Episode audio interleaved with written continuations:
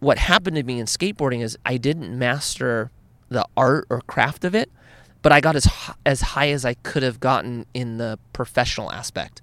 I couldn't have made more money. I basically maxed out inside of skateboarding. And that feeling was really really shitty.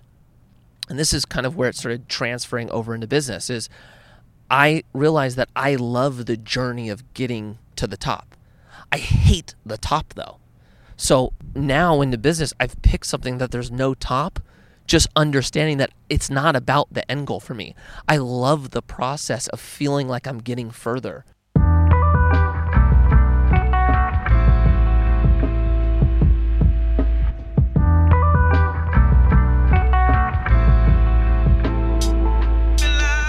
Hey guys, and welcome to the Take Flight podcast with me, Mark Whittle, a peak performance podcast where we speak with the best athletes and sports people in the world, the highest achieving entrepreneurs, and the most influential lifestyle specialists.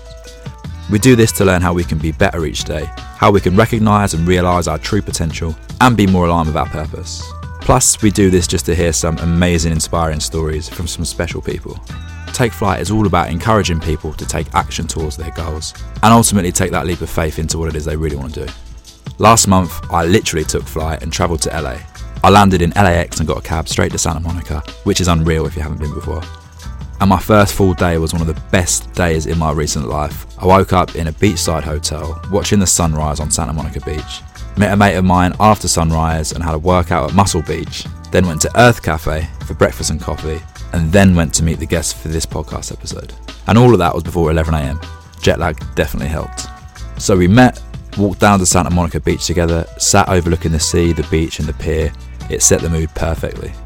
There was an unreal energy throughout this entire conversation, and I have to say, this is hands down one of the best conversations I've ever had with one of the nicest, most inspiring, and most successful people I've spent time with. Now, I still get comments about the episode I dropped last year with Ed Marlette, and it was a fantastic conversation, and I loved that. But I'll have to say, this is right up there in my opinion. It truly is one of my favourite conversations. So, the guest for episode 61 of the Take Flight podcast is the absolute legend, Mikey Taylor. I can't speak highly enough about Mikey. He's a former professional skateboarder who came up when skateboarding was massively popularised globally, and he was at the forefront of that rise. He was signed to multiple brands, including one huge deal with DC Shoes, and he even had his own signature Mikey Taylor shoe. He achieved all he possibly could in the sport, and we speak about that in depth on this podcast. And then he switched his attention to business. He collaborated with friends of his in the industry, including one of the current number one skateboarders in the world, Paul Rodriguez, and together they built arguably the most successful craft beer company in California. The company is called St. Archer. They have breweries in California, and the beer is poured all over the country. I made a point of drinking St. Archer at every bar that served it when I was in California. Although I don't think that would help Mikey because him and his business partners sold St. Archer in a huge deal to Miller Coors, which of course is one of the biggest corporations in beer in the world. And in case that wasn't enough, Mikey is now building a private equity company called Commune Capital. He's doing loads to educate people on finance and real estate, and on the side, he has a skateboard company called Sovereign. He's doing a million one other things that I could talk to you about and mention here in the intro, but I'll let you hear it from the man himself. Before we jump in, you can follow Mikey at Mikey Taylor on all socials. You can follow myself at Mark Whittle underscore TF. And without further ado, please enjoy one of the biggest highlights Take Flight has had since its birth. Sitting on the beach in Santa Monica with the legendary skateboarder turned entrepreneur, Mikey Taylor. Thanks for listening. Mikey, welcome to the Take Flight podcast. Thank you. Pleasure to be here. Mate, it's a pleasure for me to be here. Do you want to explain where we are? Uh, So we are in Santa Monica, uh, staring at the beach. Uh, this could be actually the best environment of a podcast I've ever been on. Yes, I love that. Definitely mine. Easy. Yeah, it's amazing, man. So thank you so much. I really appreciate it. Yeah, of course. So, what's been going on this morning, mate? What have you been doing? Oh, this morning, uh, well, every morning for me starts off with me taking the kids to school. So got them ready, dropped them off. From there, drove out pretty close to here uh, to hear about a new company that some people I know are doing. Uh, then I shot over here to do this podcast, and then I'm going to meet after this uh, with one of my partners. Uh, just a different location, but business as usual. And another great view. Yeah, another great view Is that for commune? for commune. Yeah. yeah. Okay. Amazing, man. Well, uh, yeah. Thanks so much, mate. It's my first full day here. Uh, I've already had a pretty busy morning. I went up to that. Do you know that Earth Cafe? Oh yeah, of course. Mate, it's amazing. Yeah, it's a cool guy. Totally. Yeah. And then uh, met a friend of mine and we went to Muscle Beach. Okay. Already. Okay. and doing this bit now. So this is the highlight today. So I'm I'm so glad we're doing it.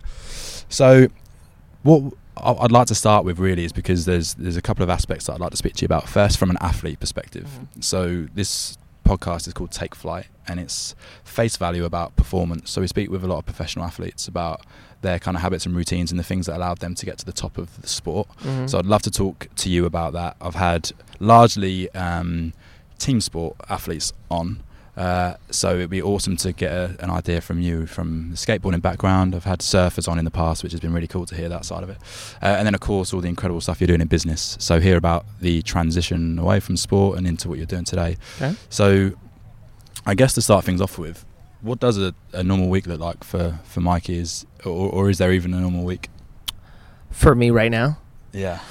uh, man, there's not a lot of normalcy because we're at the early stages of a business. And for anyone who started a company, uh, everyone's doing everything. So it, it, it's like, I think the great analogy is you're trying to build the boat as you're sailing it, in a sense. So uh, there's not a lot of structure uh, to my life right now, but I would say the consistents are I'm usually in the office twice a week. What days uh, of the week that is are to be determined. Um, and and there's a lot of it depending on the stage we're in. Like if if we're actively raising money, uh, a lot of my days are out meeting with people. Um, right now, we just closed around, so we're not raising money. So a big focus uh, is uh, just building the business. Um, but no, it's all. I mean, dude, I'm in Santa Monica today. you know, uh, yesterday I was in San Clemente. Day before that, I was in the office all day in Westlake. It's it's a little all over all over the place, but that's kind of how skating was for me as well. Um, in in some weird way, I actually it's just comforting. Yeah. Yeah. What What was the analogy that you said there about it always changing? You said something at the beginning. About always changing. Yeah. Um, well, oh, you're you're you're you're driving the boat while it's being built. oh yeah, you're Yeah. building the boat as you're sailing it. That's it. Oh, yeah, that, because basically you're cre- like when you start a company, you're you're trying to create the structure or the infrastructure, the systems, Mhm. And that usually happens as you're building the business. So it's it's very rare that you're in a position where you go, okay, here's all the systems in place, here's everything in place. Now let's bring it to market. It's Mate. usually bring it to market and let's figure this Yeah. thing out. Mate, I love you know? that though. That's brilliant because so many people um, aren't prepared to do that, so they never start the thing that they want to do. Oh, totally. And I, I think too, it's it's funny, man. Yes, that that is one way to look at it. for me, I actually started finding comfort in the fact that knowing that's how it is for everyone, Yeah. Hmm. right? Like no one has it all figured out before they start a business. Everyone is trying to figure out the solution to the new problem that faces them always. So I don't know how I took it was like, okay, crap, if that's the case for everyone, well then I can just get to go do it and I'm not going to have everything figured out Yeah. and I'm going to have to create pro- or create solutions to problems. That's Yeah. my whole world now, you know. But yeah, I think th- I think the the fear of not feeling like you have it all together uh, definitely stops people from doing it. Um, I guess the comfort I would give you is none of us do. None of us have it all figured out. So do not let that hold you back. You know, Yeah. How do you get comfortable with that fear? Oh, man. Um, that's a great question. I think for me personally, I don't know if you get comfortable with the fear until you've experienced it. And so what I have always had to do is just throw myself in without the opportunity to step back. Right? It's almost like a, a it's the terrible analogy because no one ever does this, but it's like jumping in the pool before you know how to swim, right? Yeah. Well, you're either going to figure it out or you're going to die, right? so uh, there's a there there is an aspect of that in which I followed is if I'm scared about doing something and I'm uncomfortable, I try to just put myself in a position where I can't back out, Yeah. and then I'm just forced to do it. Yeah. And then once you start doing it, then you start finding confidence in, in the idea that like, holy crap, like I actually am pretty resilient. I actually can, you know, continue to push forward when things are getting challenging, and, and then that helps you start the next one and the next Mm, one. Yeah, you know? amazing, man. Such a good message. I think you're, you're essentially saying it's just about taking action, isn't it, and figuring it out. That's look, that's everything, yeah, right? I think for all of us, like, dude, it's really fun to dream. yeah, You know, it's really it's really fun to talk about what we want to do. The hard part is creating what you're talking about. And at the end of the day, that I mean, if you can't take action, then you don't do anything. Yeah. You know, it's just it's just there's a different way to get yourself to to uh, what would you call it? Take action. Yeah. You know, you just got to find out what your process is. I know my process now, but that might not work for other people. Mm. So is it literally just throwing yourself into it? That's your process. Oh yeah. Yeah, Oh yeah. it. What I like doing is like, uh, for me personally, I uh, I don't like when I feel like I'm letting people down. That's Mm. something that I've I've had since I was a You kid. feel a responsibility. Yeah. So so what has worked for me is I tell everyone what I'm doing.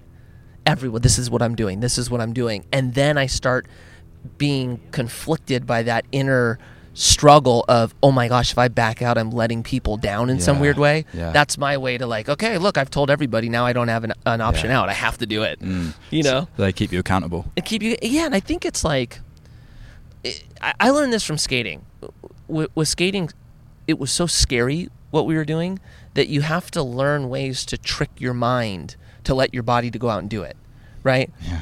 and i think that's the case for everyone. You just have to find out what your like mental hack is. Yeah. you know for me I, I got the mental hack. I had to learn that from skating and then i just have learned to apply it into everything else. But Yeah. that's all you're doing. You're trying to trick your mind. I I, I love s- it, I swear to you that's all you're doing. Because your mind doesn't want you to do it because it's scary. So you got to figure out the way to like you know fool it yeah.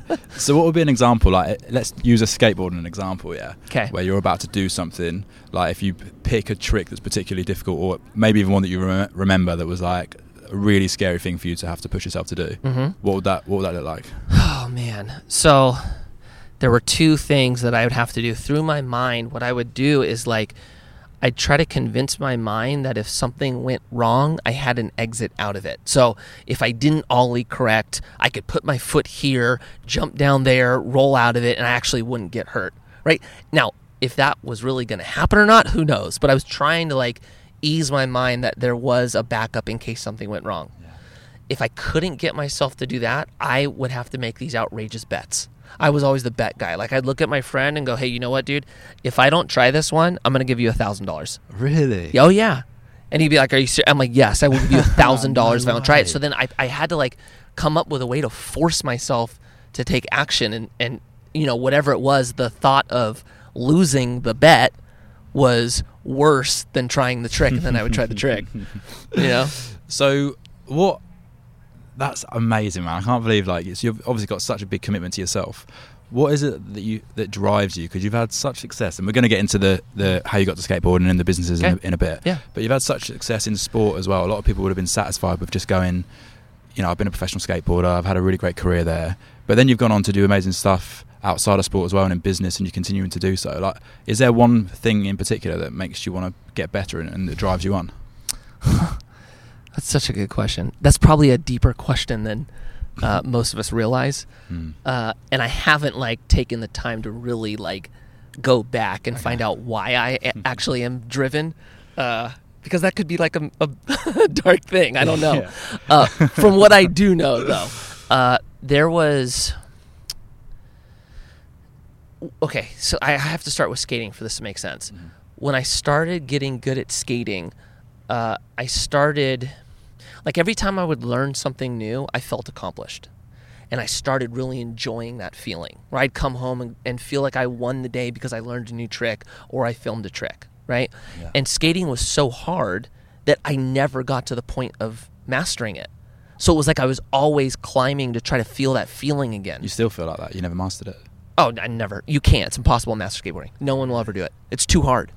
Okay. You So- can master parts of it, maybe. you can well you can become incredibly good at parts but with how skating moves with so basically what would happen is you know i would see what the pros are doing on the videos right? And what i was seeing is all the pros landing the trick every try what i didn't see is that they would try that trick for hours i was only seeing it one time Yeah. so that when I started skating, I thought that they were doing it every try, and natural progression was now I started being able to land the tricks that took them hours every single try. Ah. And then it keeps happening in cycles, right? So you might have a moment where, oh my gosh, like I am great. And then the next year, there's all these kids that are better than you that have raised the bar, and now you're looking up at the bar again. Hmm. You know, so it's this cycle that you just can never master. Yeah. Uh, so there's an aspect of of that side where I like accomplishing. What happened to me in skateboarding is, yeah, I didn't master maybe the the art or craft of it, but I got as as high as I could have gotten in the professional aspect. I couldn't have made more money. Uh, I basically maxed out inside of skateboarding, and that feeling was really really shitty. And this is kind of where it started transferring over into business. Is I realize that I love the journey of getting to the top. I hate the top though. So now in the business, I've picked something that there's no top, just understanding that it's not about the end goal for me. I love the process of feeling like I'm getting further. It, it, it's a, it's almost maybe similar to a drug, and I know that's a terrible comparison, but like when I come home and I feel accomplished and achieved, I feel great. I feel proud of myself. I feel like I did it, mm. and I like the feeling of feeling good. You know, now why I started this whole conversation with that could be like a deeper Yeah. meaning to that. I don't know, but like, look, I like feeling good. yeah, yeah, hundred percent, mate. Me too. you know, I like challenging myself. I like doing something that I don't think I can do, Yeah. and then doing it and going, "Oh my gosh!" Like I'm proud of me. Like this, was, I can't Yeah. believe I did that. like finding You know? new boundaries for yourself. Yes, and, 100%. I heard a really nice thing the other day. It was like how we walk upon the ceilings that become new floors. Yeah, oh, I love that. yeah. Yeah. Um, interesting you said about the journey as well. There was I actually went on this retreat about a month ago, which was really powerful, and um, I was listening to a podcast on the way there, and I think it was an Aubrey Marcus podcast. Which is obviously a bit of a default one anyway, so this is probably why it links in. But he said, um, or he quoted somebody else, I think who said it originally. But happiness is recognizing that the reward is in the journey Mm. and the process, not in the outcome. Hundred percent. Yeah. Yeah. And I and then I sat on that quote for the whole three days. Yeah. It, well, it's funny, man. You look at all the people who have achieved something great, and they all say the same thing, right? It's the ones. It's it's us that are like haven't felt that yet that keep chasing it. But like once you feel it, it's like you look back. At least with like with skateboarding, with Saint Archer, all the times that felt the shittiest in those journeys, looking back, were actually the most fun. That's amazing. And I actually I, I hang on to that now with every company I do. Last year was like incredibly challenging uh, with Commune, just because it was new and there was so much we had to do. And I remember like coming home going, "Oh my gosh, this is just like insane. This is so hard, right?" And then like, it, thank God, my wife, she's like, "Hey, just remember, you're always talking about how great these moments are." Once you've gotten past it, Yeah. and then I started telling myself that, and even, I mean, we have so much more to do, but even looking back a year later, I'm going, "Gosh, you know what? I know how shitty it felt, but that was amazing. Like we were doing so much, you know. So That's so powerful, though, man. Do you know what? It's something that was literally front of mind for me yesterday. Um, as a as an extension to this podcast, I started doing some events um, around various topics around like mindset and stuff. And the last one we did was about overcoming adversity Mhm. and I th- um, and really trying to shift people's perspective on how they look at challenge in their life, which Mhm. is what you've just summed up perfectly there. But in the moment, and especially the day leading up to, I was had such bad anxiety, man, Mhm. and I was like, "Why the fuck am I doing this? Mhm. Why am I putting myself through this?" and even at moments during it, even like stood up there talking in front of all these people and all this Mhm. stuff, and like I had, I was feeling like, am I doing this all right? Like, is this going okay? And then I watched it on the flight because we had a videographer record the whole thing, and I watched it, and I was like, it was fucking great. hmm But in the moment, like Yeah. the emotions that I felt didn't match how it looked on the screen. yes, a hundred percent, Yeah. a hundred percent. I think that's powerful what you just said because if you didn't know better, you would think that that feeling is your body saying, "This is a gut feeling that you're doing something wrong." Maybe th- this is my body telling me I should stop. Mm. I think that's naturally what we would think when Yeah. something like that happens.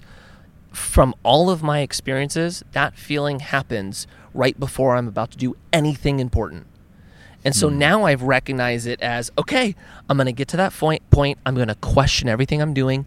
I'm going to try to convince myself to back out. That's my like reminder, okay, you're going down the right path. Now Yeah. push forward. You know, so I think it's like people talk about perspective change and mindset, and I get like how it could come across as like really, but there is actually something very important in it. Is the world is exactly what you see it as, right? And it could be the way I look at it can be completely different than you, and vice versa.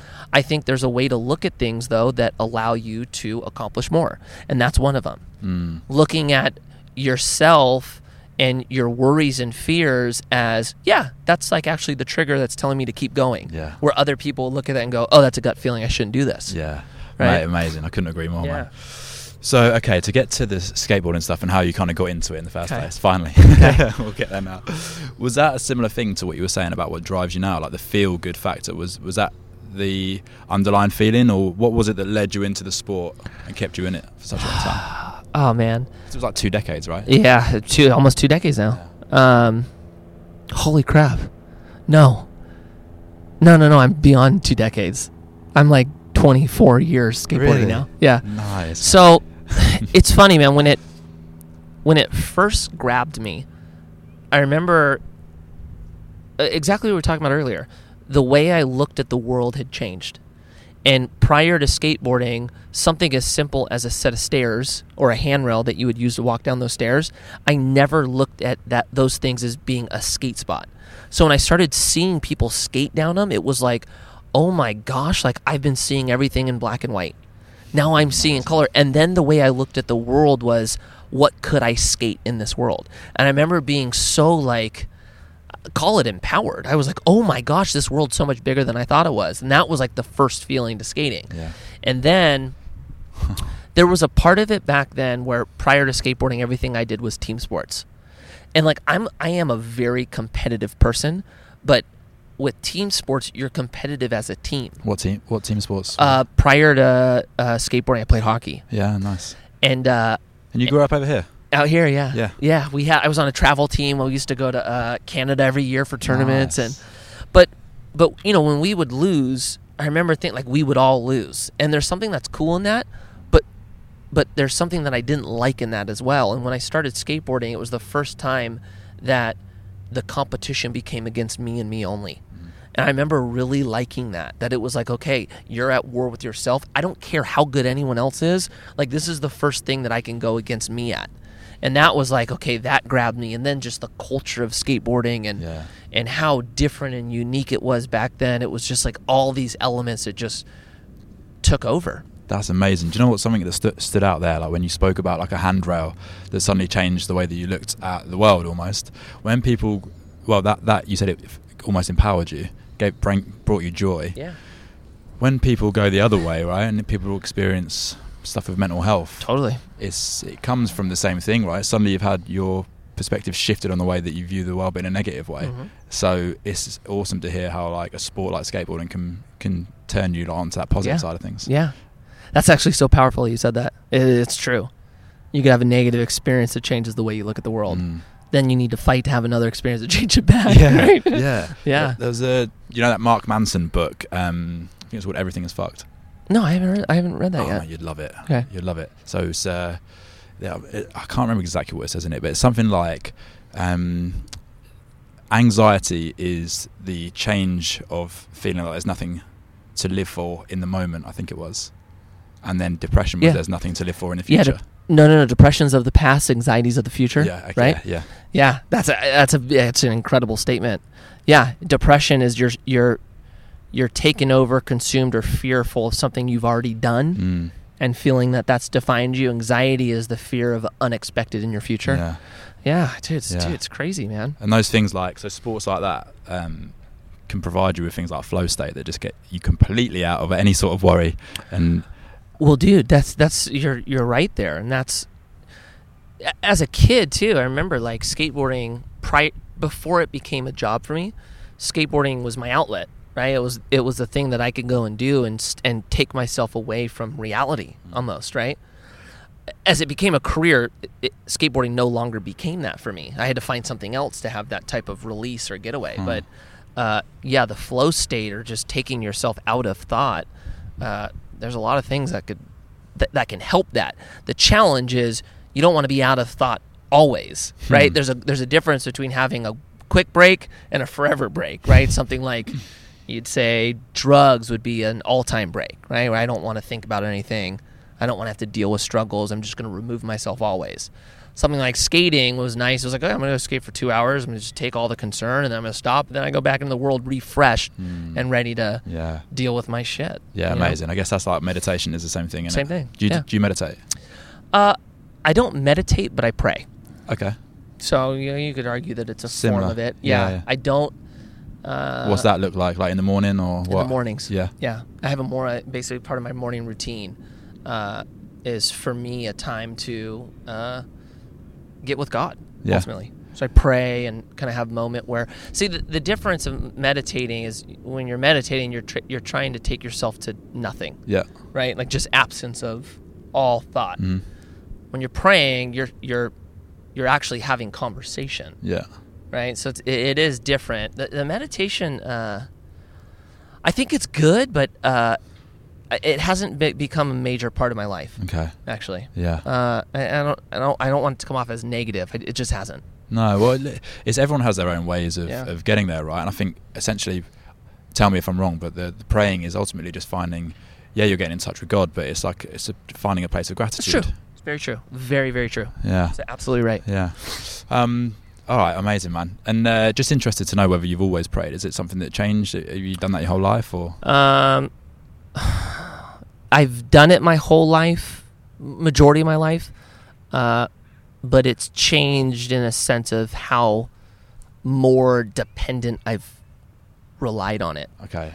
You know, Yeah. there's moments where I've, you know, I feel like I'm out here doing my own thing, controlling my destiny. Yeah. and as I've gotten older, I've definitely taken my hands off the wheels in a sense and kind of, you know, i- i- for example, when I was younger, if something would happen, I would put myself at the root of having to change my situation. Oh, this sucks. I'm changing it. Right.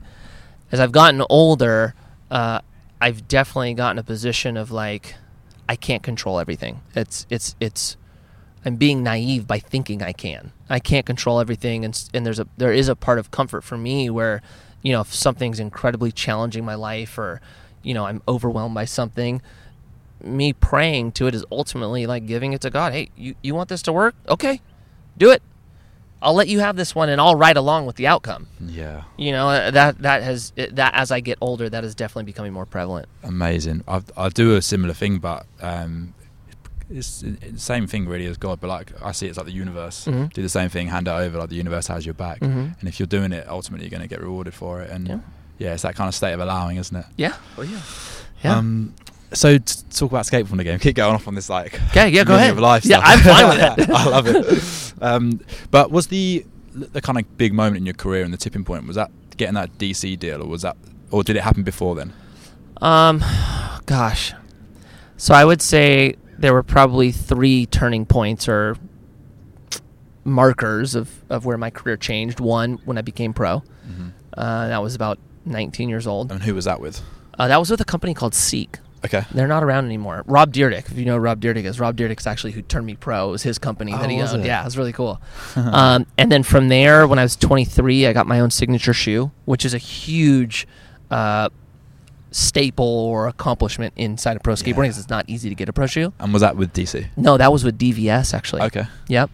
And then, uh, and then I think the next big turning point in my career was actually social media Oh. it was one of those things where um, I had started like the challenge I always had from from when I was skating is I could only get as big as the companies that wanted to promote me, and all the companies had writers. So each sponsor I had, I could count on them putting an ad out of me every year, one ad a year and I that's it. So like you know there was it's so different now, but back then we were they were in charge. As big as I wanted to get, they were the ones that were going to get me there. Social media hit for me. It was like, oh my gosh, this is like my moment to like become as big as I want to become. And I, I don't I don't know why it happened early, but I was one of the very first to see it. And so what happened is prior to social media, I just thought I was like a somewhat big pro. Once social media hit, I would look back and go, "Oh my gosh, like me and four guys have more followers than everyone." Like this is actually pretty crazy. And then it was like the significance. And of what like, was oh, that? Twitter and stuff, or it started on Facebook and then Twitter yeah. and then Instagram Yeah. and then now all. Uh, but I remember Instagram was the craziest one. Like I remember Mike Mo and I were in uh, Australia and we had this is probably 2013 and we had hit 20,000 followers and him and I looked at each other and were like, dude, we can reach 20,000 people right now. This is crazy.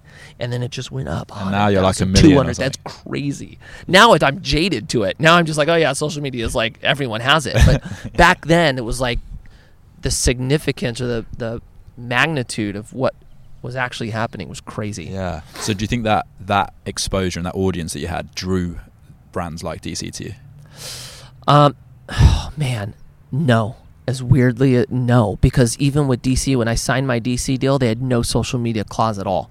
It was before social media. They just like didn't. You know what? What happened with DC is I had this web, this web series on the Berrics, Yeah. which was like one of the largest skate platforms. This was pre-social media. That changed my career, and so I, I, I think they saw that I was starting to build my reach, and then with like Instagram, I, they actually originally looked at Instagram and what I was doing and thought it was whack. They were like, "Why are you putting f- videos out on social media?" Totally didn't understand it. because it was a video culture at the time, wasn't it? It was video, but I mean, even fo- no. This is what happened: is people started getting Instagram, and no skaters wanted to promote themselves because that is actually something like, you know, growing up in skate, you never promoted yourself. It was like a very humble culture. And so when we started putting ourselves up on our own Instagram, like a photo of me or a photo, a video of me skating, it was uncomfortable even for me because that was something that we were taught not to do. Yeah. So when I started doing it, like, dude, I remember like all my sponsors were like tripping. Like, why are you doing this? And then thank God I did. And now Yeah. they followed, you know? And it wasn't just me. Like, Paul Rodriguez was really big. Like, there was a handful of us, Paul, Mike Mo, Yeah. Malto, that uh, we just were like, we're doing this. And ultimately, some of the best skateboarders in the world at the time. Just so you led the way. the one, the ones that thought bigger. yeah.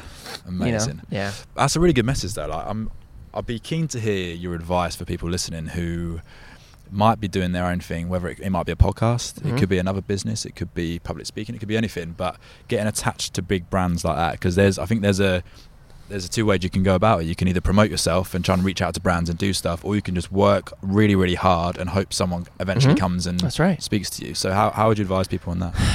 Ah, it's so funny. I'm on both sides. I've been on both sides now. Yeah. um, I don't think there's a right or wrong.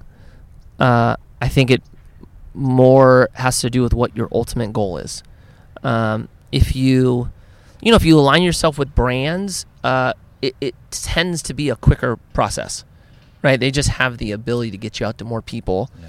Um, where if you do it yourself, it's it, you're playing the long game. What I like about doing it yourself, though, is you have freedom in that. Like when you start doing deals with brands, you there's a piece of you that you don't get to communicate anymore. The brand tells you what to communicate, uh, and so it's just a different type of challenge for me. Where I'm at now, like I want to say what I want to say. I don't want to have a company tell me what to do anymore. Are you sponsored by anyone at the moment, No. wise? Uh-uh. Just do it for the love of it. Yeah, but all for the love of it now. Amazing, man. Yeah. That's so cool. Yeah. So, I, I'd like to hear as well because I was saying before, uh, it's a peak performance podcast in essence. We have um, rugby players in the UK. I mentioned we've had surfers on, Mhm. uh, f- soccer players, footballers, um, boxers, all different types of athletes. What is it that makes a peak performing skateboarder? Oh, that's such a good question. I actually think it's probably similar to main sports or or um, conventional sports. We'll let this plane, this helicopter fly by. um, to me, it's the person who be, can not only become obsessed with their craft, but force themselves to do it when they don't want to is the deciding factor. Where most people, you know, like l- let's use skateboarding for example. Most people will go and skate as long as they feel like skating. Right? There's a f- very few that will skate all day every day no matter what. If they feel like shit, they're skating all day. If any if something hurts, they skate all day. It's you you got to find the person that's willing to just push themselves harder than everyone else.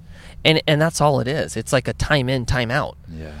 you know Yeah. Do you know the? Have you heard of the soccer player Lionel Messi? One of the. Yeah, yeah, Yeah, yeah, yeah. yeah. So I saw a tweet by him the other day. It was like the secret to my overnight success was I got in early every day. I stayed late every night for 17 years. Yeah, totally. Hundred percent. One hundred percent. I yeah, I absolutely can relate to that. Yeah, it's interesting as well because I think like a sport like skateboarding, because it is a lot of it is on, on your own time, isn't it? All of so it. you've got yeah, so you've got all the freedom in the world to Mhm. decide when you do it. Whereas I suppose in team sports you are forced to turn up to different trainings, and Bingo. matches. You just nailed it. Yeah. Hundred percent. Yeah. Yeah, dude, when I played hockey, I hockey practice. That was all. Yeah, Like with skating, dude, I would wake up in the morning, I would skate before school, I'd go to school, I'd skate till it got dark, I'd have dinner and then I'd skate my garage. It was Mm. just like it's every single second you can do something, you need to do it. yeah, Because it, it's it's there's too many of us out out there that are good, Yeah. you know? So what separates you from being better? Just time.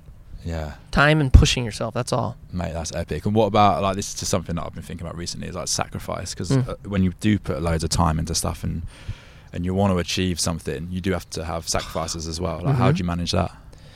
Um not well at the time. Okay. Um, I- I was young though, like having the understanding of what I was sacrificing. It was, I just, it wasn't even on my radar until I got older, and then I started dating girls, and then I got married, and then I had kids, and I had, I was still sacrificing things that had become very important in my life. So the struggle got more challenging as I got older. When I was younger, it was just, you know, if you were skating, then you were my friend. Mhm. If you weren't skating, we didn't really have a relationship because Yeah. I had no time to give you. You know, so when I was younger, it was I, what felt like I was sacrificing was like girlfriends or parties. Mm. You know, like social events. Yeah. I wasn't going to any of those. I was just skating. But it didn't feel like a sacrifice because it was like I was I, I had so much enjoyment in it. It was like a pretty conscious decision. You're like, that's fine. hundred percent. As I got older, you know, that's when it started getting harder by S- far. So, do you still struggle with it now, or not as much?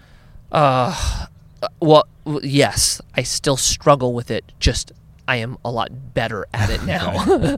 you know, it, it, it's a look. I think a lot of it is a personality trait. It's like I am like when I do things, I just become consumed by them. And then to take it a step further, I think naturally I'm a selfish person, and so what has changed is I'm aware of what I'm weak at, and I work hard at trying to have balance and you know trying to make my wife feel important, trying to be there with the kids, but I have to try harder at that than I do to just be obsessed with myself. Oh man, That makes sense. I love that answer so Yeah. much, and I can really relate to it as well because I think I'm the same, man. Yeah. I was actually reading a book over here, a little bit more, more of a light-hearted book, but he's an English uh, soccer player or ex-soccer player called Peter Crouch, and he was speaking about the particular position that he plays, which is a striker, which is what I played as well. You're you're you're, you're basically a selfish person. Mhm, that's right. and I was just like, I I re- I see it myself as well, but this on that note, this is a selfish question because I want to hear what, what your thoughts are about it. But if you are sacrificing time now when you're older with all these businesses and stuff, because the thing is that you love what you do, right? Mhm. That's why you put time into it. That's right. Do you think that when you're coming away from it and giving your family and your children time and stuff, that it's it's affecting how quick you grow a business or how quick you achieve the thing you're after?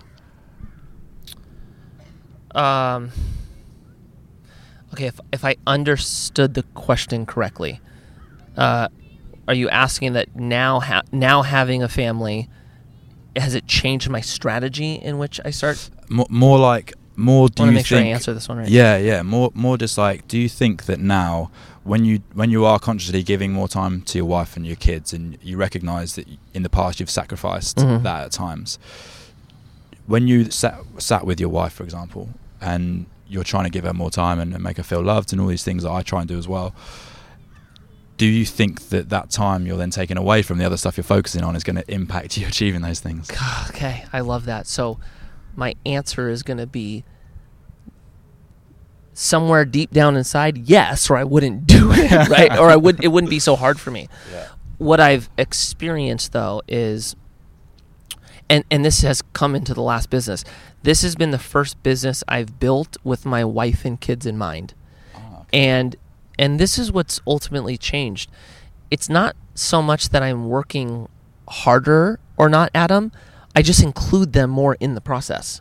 Where with skating i never told my wife anything i was doing.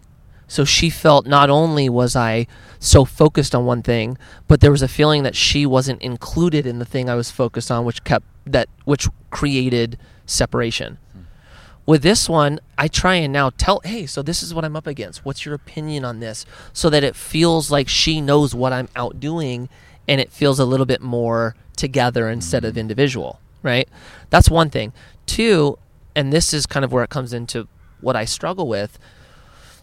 You know, I would be home with the kids while I was skating, but that didn't mean I was there with the kids. My body was. I, I wasn't present. Yeah. And so that is a thing where I'm just working on okay, if I'm with the kids, my phone's down. Like they are getting my attention when I th- when I'm with the kids. So that is just something I'm not great at. Um, the the idea, and this is something I think about all the time. The idea that you're like when you're starting a business, if you're you only have so much time in the day, right? So if you're giving time to your family, does that mean the company sacrificing? Possibly. What I've started to become better at is not putting working smarter not harder if that makes sense. Yeah, yeah. and this is the benefit i've seen by it is with skating i felt like i had to do so much always to succeed right? The challenge is that's a very uh, it's an employee like mentality believe it or not where you feel like you have to be doing all day long what has changed through my experiences once I was focusing on building something with my family in mind, I tried I tried creating a company that I ultimately could walk away from or a company that would operate without me. And so what happens is you start putting people in place that you naturally wouldn't to take on responsibility. And what happens is you actually grow a stronger business that way than you having to have control over the whole thing. And that's ultimately what most people struggle with is they won't scale a business because they're unable to take themselves away of control.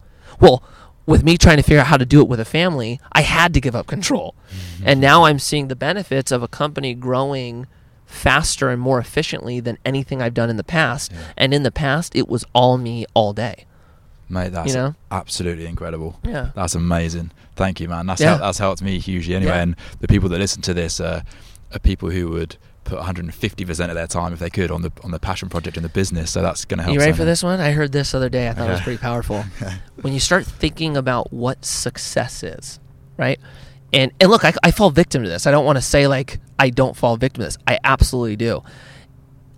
How I wanted to like represent myself in success is, oh yeah, I am constantly working. That was like my almost like identity, even with mm. skating. Like, like if you looked at me as a skater, I was the skater that outworked everyone. It was like more of a Gary mentality Yeah. hustle, hustle, hustle, Yeah. right?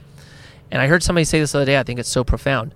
Success is having the ability to do nothing. That's what success is. So, and and it was actually Robert Kiyosaki that said it. Okay. He was like, so when I see people that are just like on the phones doing something all day, I don't see success. I see prison. You know what success is? For me, I don't have to do anything at all. I have I have built up a system behind me where I could take off the next five years do nothing, and it it was just one of those hits of like reassurance. Like okay, that is a great way to look at it. Build something where you can ultimately step away. Yeah. Oh man, that sounds like a lovely life. Just to chill. Yeah, but not easy. It's like it, it's it's you know it's not easy. As you get older, other things become important, like family and kids. Yeah. That's where, like, dude, this is the this is a good this is a good way to say it. Being a dad is the hardest thing I've ever done. Being a husband is the second hardest thing I've ever done. Then business comes third. okay. right? So it's like really as you get older, it's like you're trying to to successfully manage three of the hardest things you could possibly do. Yeah. The thing that sucks, I think, is when you see these guys who we idolize on the business front, like uh, Steve Jobs or uh, Elon Musk or, you know, innovators. When you look at their family life, it's broken, right? Yeah. And, and I think that's one thing I just I'm not willing to have. I'd rather like, okay, do I need a 14 billion dollar company with no family, or would I be more happy with a half a billion dollar company with an amazing family? Yeah. You know, just I think that's that's it's more important at the end of the day. Yeah. Amazing, man. That's so good. Thank you, Mike. Yeah. So, mate, to get back to some of your story and, and some of the stuff around the business side, Okay. like it's been incredible hearing about you because I I watched you as a kid when I was getting into skateboarding myself as Yeah. well. So it was amazing to hear Yeah. some of the stories and, and some of the stuff you did with skateboarding. Um, how did it start when you got into St Archer? Were you bought into that company with somebody that you knew?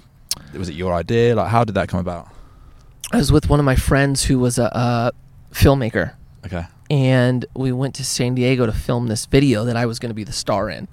And we were going to take the train from San Diego to San Francisco, and we were going to stop in all these cities along the way and meet skaters in those cities and build a whole, make a whole film on it. And we were in San Diego. It was the first night of the film, and uh, Mike Mo called me and asked if I wanted to do a sunglass company, which became Glassy.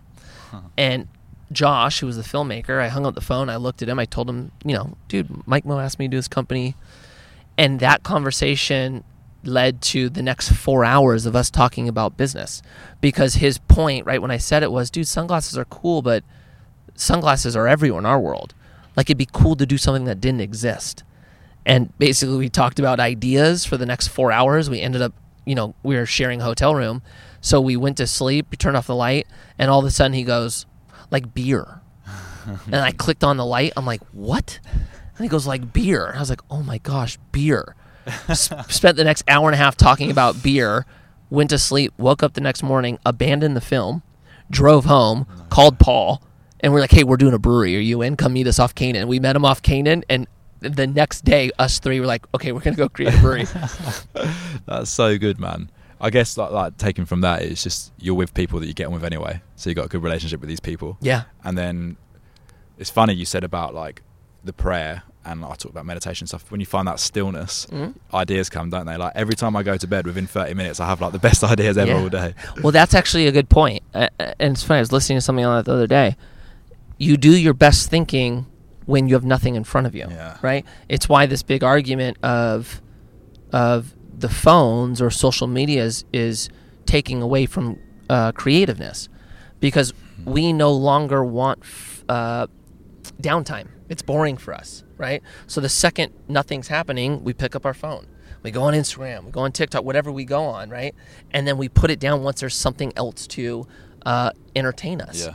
And what's happening is no one's taking that downtime to actually be creative. That's like a, a big concern that they're Yeah. they're worried about for the next generation. Uh, and so I think that's a huge thing you just said, like Yeah.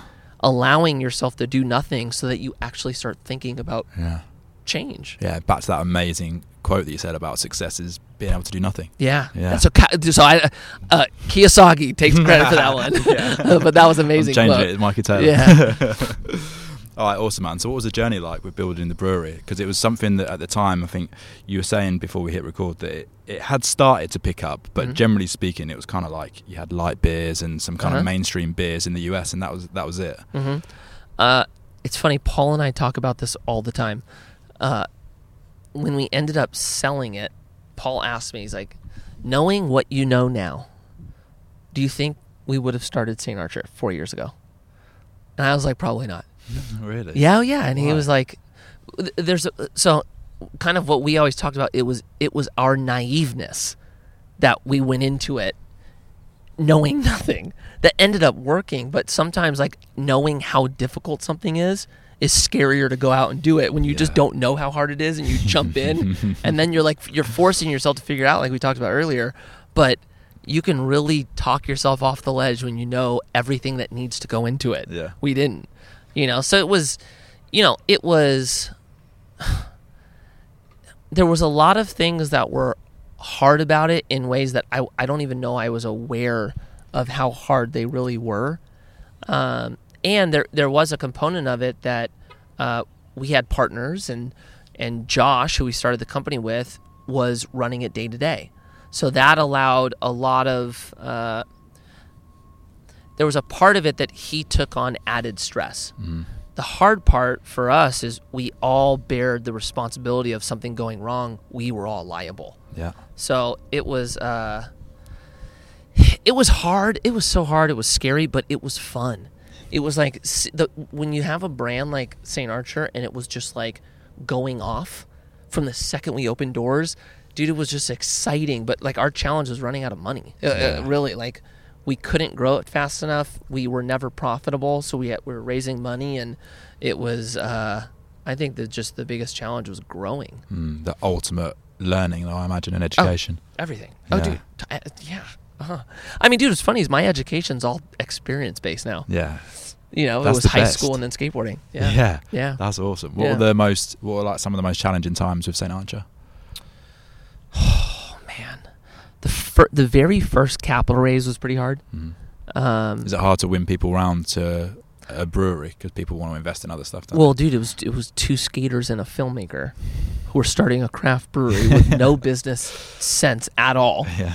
uh, in an industry that was starting to boom. Uh, that was challenging. It was How did really you get? challenging. How did you get buy-in for it?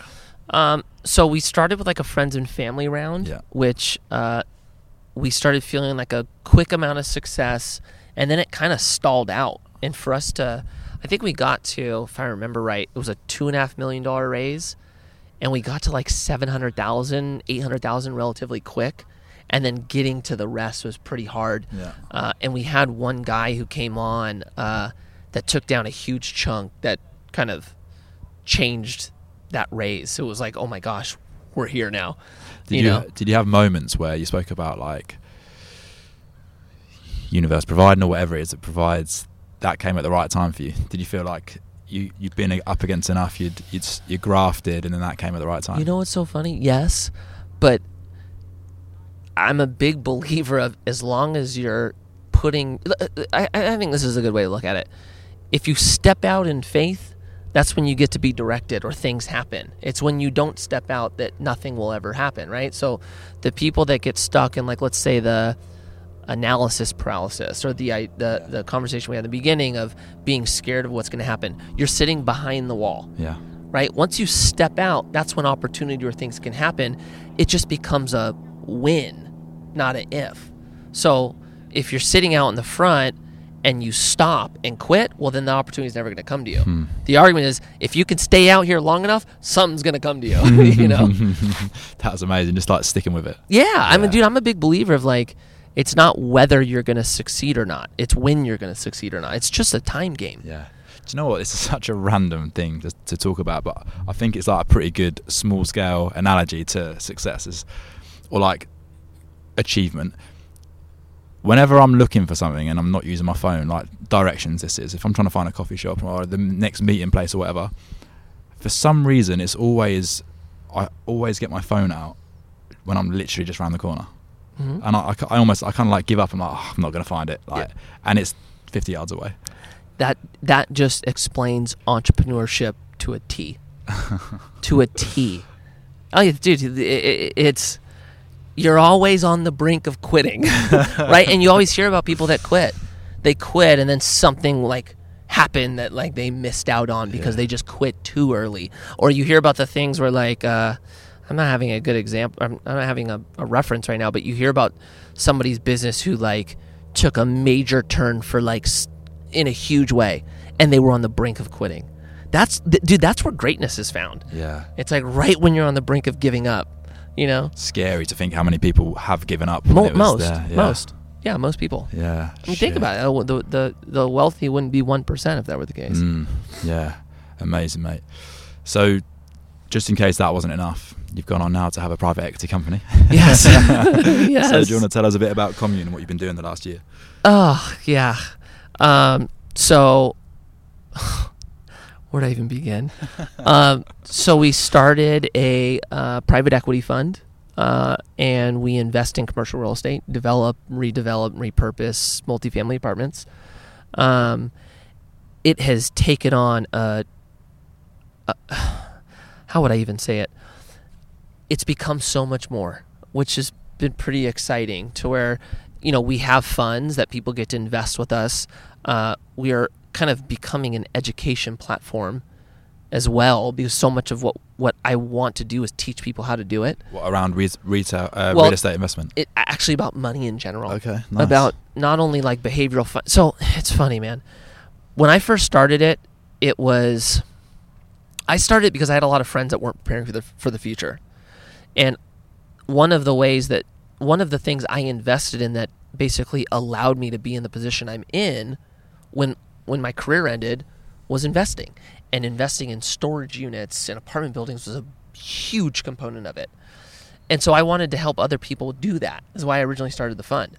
And then what I ended up noticing is the things that I was taught at a young age about money, more behavioral finance and financial literacy, is what put me in a position to even be able to participate in investing. So I can't just offer the investment. Almost need to help people walk through what the investment actually is Yeah. so that they're empowered to go out and do it and on their own instead of just having me do it Yeah. right and so the education component came there and then it was like as we started investing in these communities uh, we noticed that like we loved building kind of what was more than a home for people and it was so special but we saw that there was so much more we could do in the community so we're now about to launch a, a, a give back component. So every community that we uh, invest in we also give back to that community. So we raise money we have benefits to to give to the city in in whatever way they need. Amazing. and so it's it's it's definitely like taking on some some new some new legs which is exciting you know but it, it was originally i started it for my friends that was originally what it was i wanted my other friends who were still skating to be in a, a good position when their career ended Yeah, mate. It sounds like there's so many layers to what you're doing now. Yeah. Then, so like for people who uh, imagine you're speaking to one of your friends Mhm. who might not be preparing for the future, for people who might be in that situation, what are like some handy tips that they could take away? oh gosh okay i'm gonna think of the three things that probably changed my perspective on money Okay. in general um, one most of us don't have eyes on our money right we know how much we make we don't know how much we spend Yeah. And when you don't have eyes on your money, you don't know where money's going, it's impossible to make financial decisions on what's best. So so what really helped me was creating a budget in the beginning so that I knew what the things I had to pay for were and what the things I ultimately wanted were.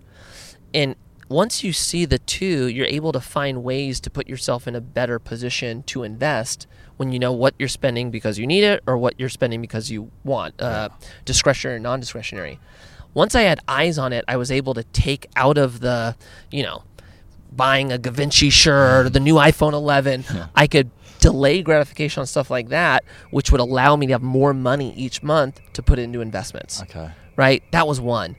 Uh, two, learning to invest in yourself is actually a, a big thing I learned uh, because your greatest wealth building tool is your income, right? That is that is the thing that allows you to invest, and the best return you're ever going to get is when you invest in yourself. So learning to take money to invest in myself to put me in a position to make more money, which then allowed me to invest heavier in different asset classes.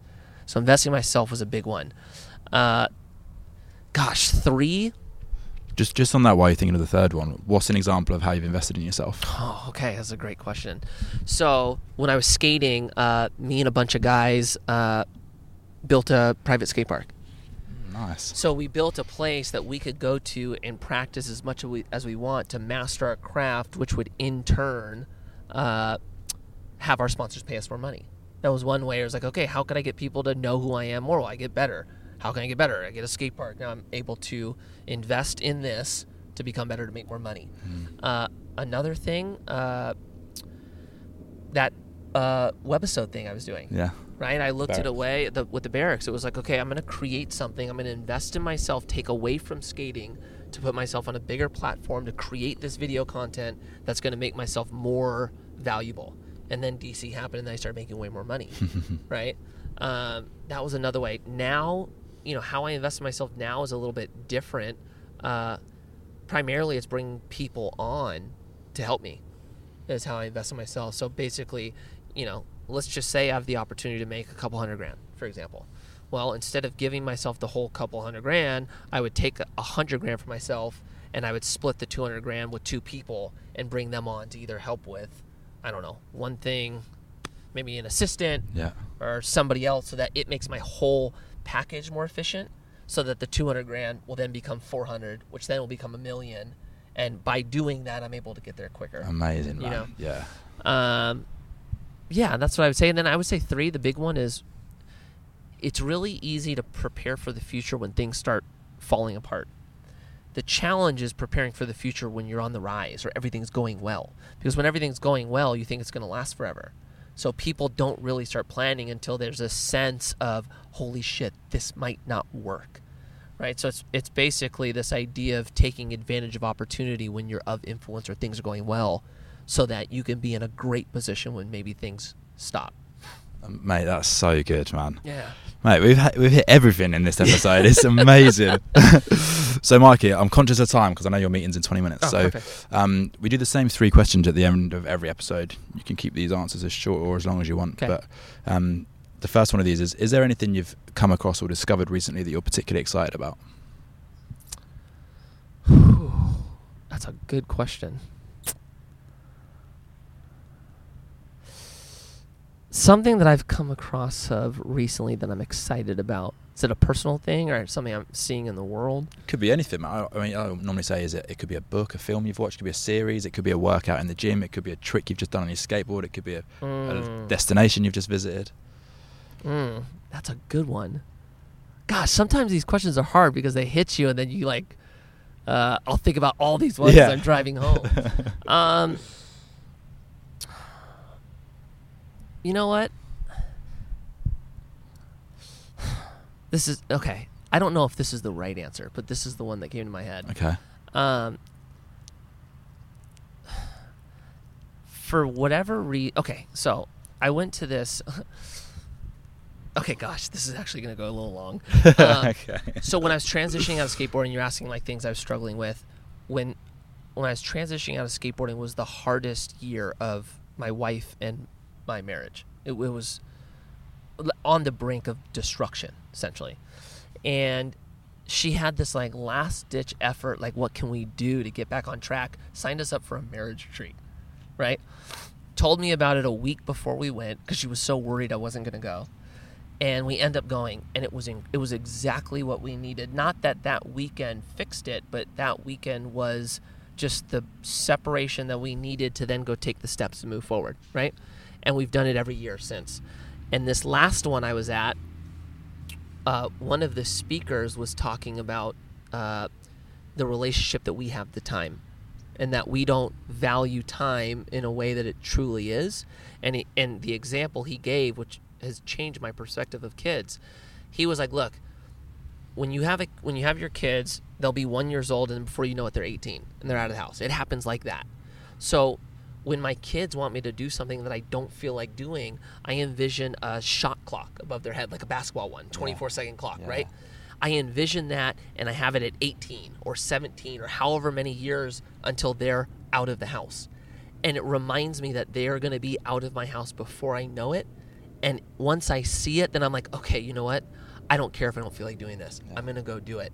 And just that new, like, kind of viewpoint of time has like really made it better for me to like if I get home and I'm tired and exhausted and my kids go, "Daddy, come run with us," and I do not want to, I think of that now and then I go do it and I'm so happy I did. So I would say I don't know if that's the correct answer, but that's something that happened in my life that uh, has blessed me. So if that if anyone has kids, that's changed my life. Uh, use it, please. Oh mate, it's amazing. It's perfect. It's Oh. perfect. It's, it's however you take the question, and it's an amazing, man. It, it, it resonated with me as well. So thanks for being so honest as well about that. That's awesome. The second of these three is if you had to give every listener one piece of advice for a habit to adopt into their lives that's going to make them better, what would that habit be? Okay, so think a habit is going to be different for each person. Um, I would say, gosh, man, constant. Oh, how could I? s- Okay, what I want to say is constantly be trying to take on more responsibility, but I don't know if that's the right answer because that's not a habit. I would say a good habit to practice is gratitude. Yeah.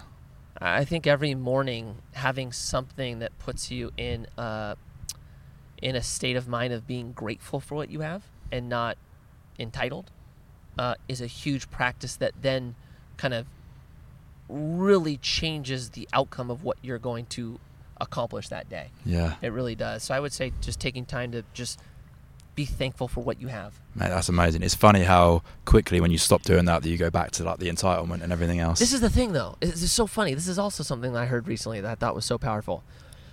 It's it's a lot easier for us to be bad than it is for us to be good. It's actually hard to be a good person, right? Yeah. It's very easy for us to be selfish and whack and mean. That's the easy stuff. So, like, just thinking about that, okay, if it's hard, it's usually good. You know? Oh god, we got hard work ahead. Yeah. All right, man. So the last of these three is what's the key trait within Mikey Taylor that's got you to where you are today? Oh, Sorry, I feel like I've got so much amazing stuff at deep you. and I've ones. hit you with these hard questions. at deep the end. ones. Um, I think for me, the number one thing has been not giving up. Yeah. I, I I think like looking back at, at everything I was able to accomplish, it was not because I was ultimately great at it. It's because I just wouldn't stop. It, it, it, it, it's I think it's why I believe that success isn't a matter of fact. It's just a time thing. When is it going to happen? And I think because I've experienced that of I am not willing to stop moving forward no matter what. So I, I, I maybe that's called resilience. I think that's the Yeah. basically the the skill set that's put me here is just the unwillingness to give up. you know. Oh man, I'm so glad that you haven't, mate. So thank you so much, and just congratulations for everything, man. You've done so many incredible things. Thank like you. you've achieved as an athlete, which every kid dreams of doing. and- Yeah. And, you've gone on to do the same thing in business, in in multiple businesses as well, man. So Thank you. I appreciate congrats. it. Thank and you. I think I think I just want to say as well, like I've spoke to lots of people, and as I've sat listening to you, it's been one of my favourite conversations of every single one. So I really oh, appreciate I it. that. Thank No, you. Thank you. All right, cheers, Mikey. Bye, G. Thanks, man. That was awesome.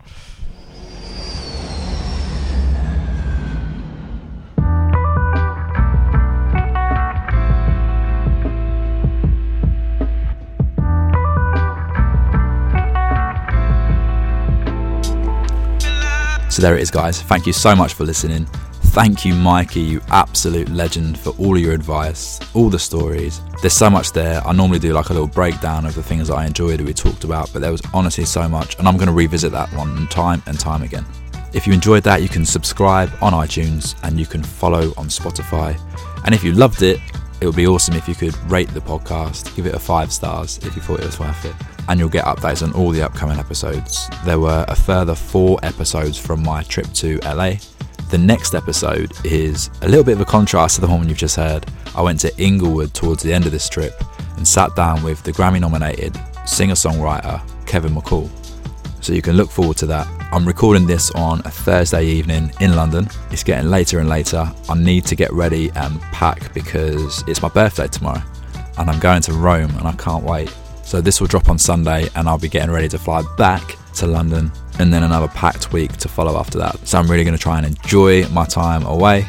There are so many exciting things happening in the world of Take Flight that will all be announced in 2020 but it's weird it all seems to be happening at the same time the stars are aligning i was super proud to see that this week for the first time apple actually featured the take flight episode we released last week which was with the paralympic champion double paralympic champion actually richard whitehead who's such a lovely guy and really inspiring in his own right born with no legs and just done so much to inspire other people and make so much of his own life as well so it was awesome for the very first time, 60 episodes into Take Flight, getting featured on the Apple Podcast carousel, they call it. And it will probably still be there now, so you could check, click on the Apple Podcast app, especially if you're in the UK. I don't think it will be featured on the US one, but click on the podcast app and you can see Take Flight sitting there at the top. So that was awesome. Also, doing loads of planning around events for next year and other stuff that hopefully people who are listening can get involved in next year some really fun things around events, uh, physical events as well, challenges and stuff too,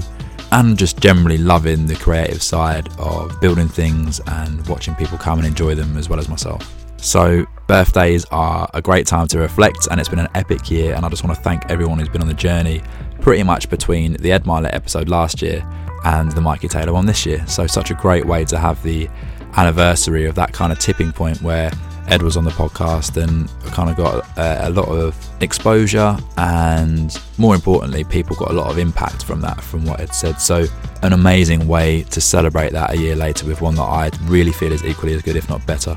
And I just hope that everybody enjoyed it as much as I did. And I hope that you stick around and keep listening because there's some awesome awesome stories that are going to be coming up before the new year and some awesome stories coming up after the new year. So with that said happy birthday to me 32, not a clue. I'm trying to still figure it out. Kevin McCall is coming up next week, and in the meantime, you can check out some of his songs. He also he produced the song Deuces with Chris Brown and two In My Zone mixtapes with him. He produced No BS and a ton of other songs that are awesome, especially if you like R&B.